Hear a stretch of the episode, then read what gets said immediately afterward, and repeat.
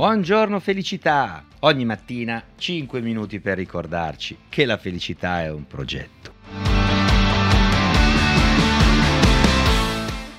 Ben svegliati amici e ben arrivati ad una nuova puntata di Buongiorno felicità.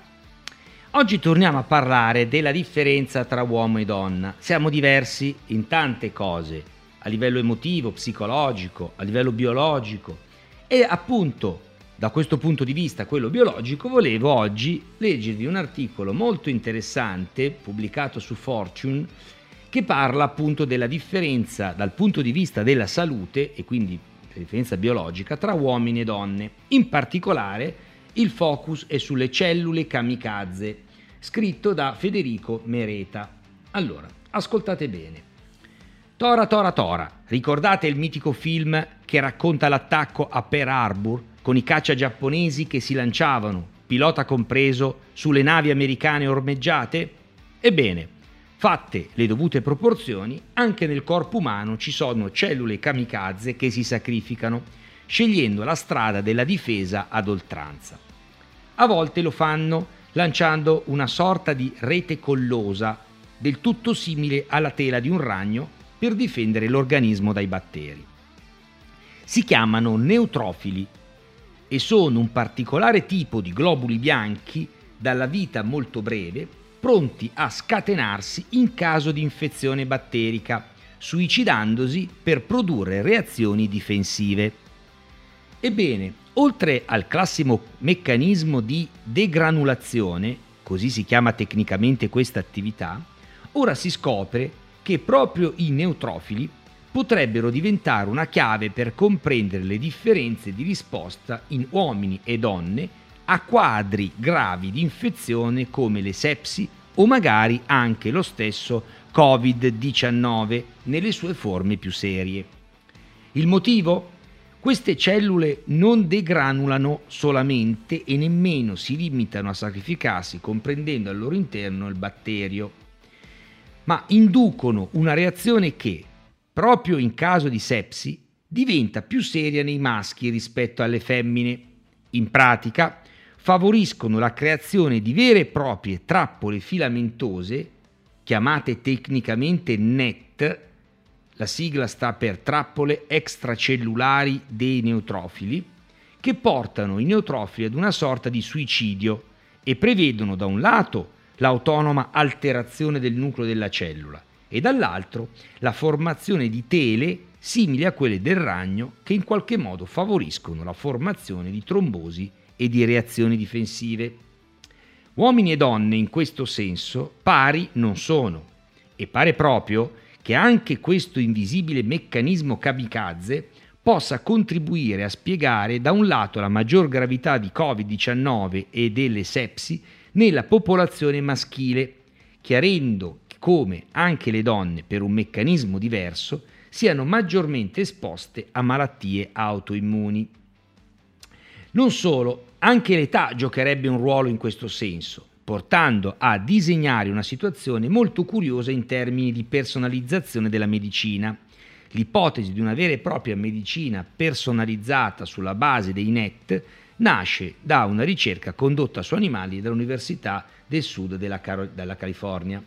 Il team ha pubblicato una serie di risultati facendo luce su un meccanismo che in epoca di medicina personalizzata appare di grande interesse anche perché segnala come genere ed età possano rappresentare elementi chiave per i trattamenti ad hoc.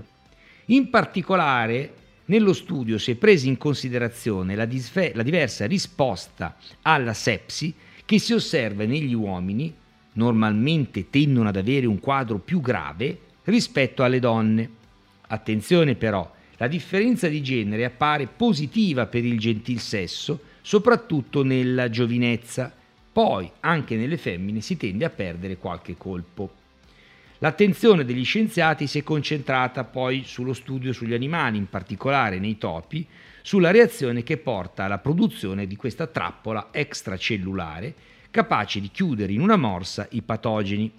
Mentre nei topi maschi la reazione è soprattutto votata alla degranulazione, negli animali femmine tende a sviluppare una maggior frequenza di net, cioè di questa rete. Tradotto in parole pratiche, proprio l'eccesso di degranulazione potrebbe essere alla base dei danni ai tessuti che si verificano in caso di sepsi per la presenza di elevata quantità di sostanza chiamata elastasi neutrofila che può essere in eccesso proprio in caso di gravi infezioni, quindi negli uomini. D'altro canto, nelle donne la maggiore attività di produzione di filamenti trappola potrebbe contribuire a spiegare anche l'aumento degli anticorpi che caratterizzano la maggior esposizione della donna a malattie autoimmuni legate proprio alla produzione di anticorpi rivolti contro cellule dell'organismo.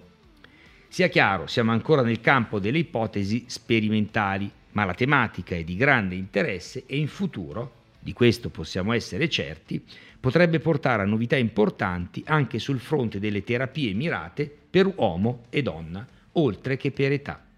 Per i neotrofili, infatti, le differenze di genere tendono a farsi più significative con l'avanzare degli anni.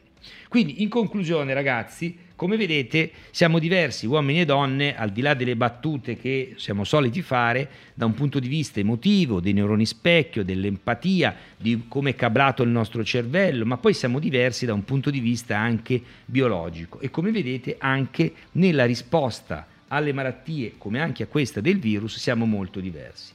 Le donne tendono a sviluppare di più questa rete filamentosa che ingabbia il virus ed evita quindi dei danni ai tessuti, gli uomini meno ed ecco perché le donne hanno una maggiore reazione autoimmune, gli uomini invece hanno delle conseguenze più gravi rispetto alle donne nel momento in cui vengono a contatto con questi patogeni. Vabbè, utile a saperlo perché come sapete bene ormai il futuro è legato a delle terapie eh, individuali ad hoc per età, per genere ma anche per le condizioni di ciascuno. Quindi più conosciamo le differenze di genere e più sappiamo come intervenire in modo mirato. Bene, abbiamo fatto quindi un salto dopo un salto nella storia che abbiamo fatto ieri con Giulio Cesare, oggi abbiamo fatto un salto nella medicina. Ricordo sempre che il sapere, conoscere, vuol dire poter scegliere, essere consapevoli e quindi essere liberi. E la libertà è alla base della felicità. E quindi costruire la felicità vuol dire costruire anche la conoscenza che ci rende liberi. Vi auguro una bellissima giornata e vi do appuntamento a domani mattina con Buongiorno Felicità. Sono Mario Alberto Catarozzo, formatore e business coach professionista.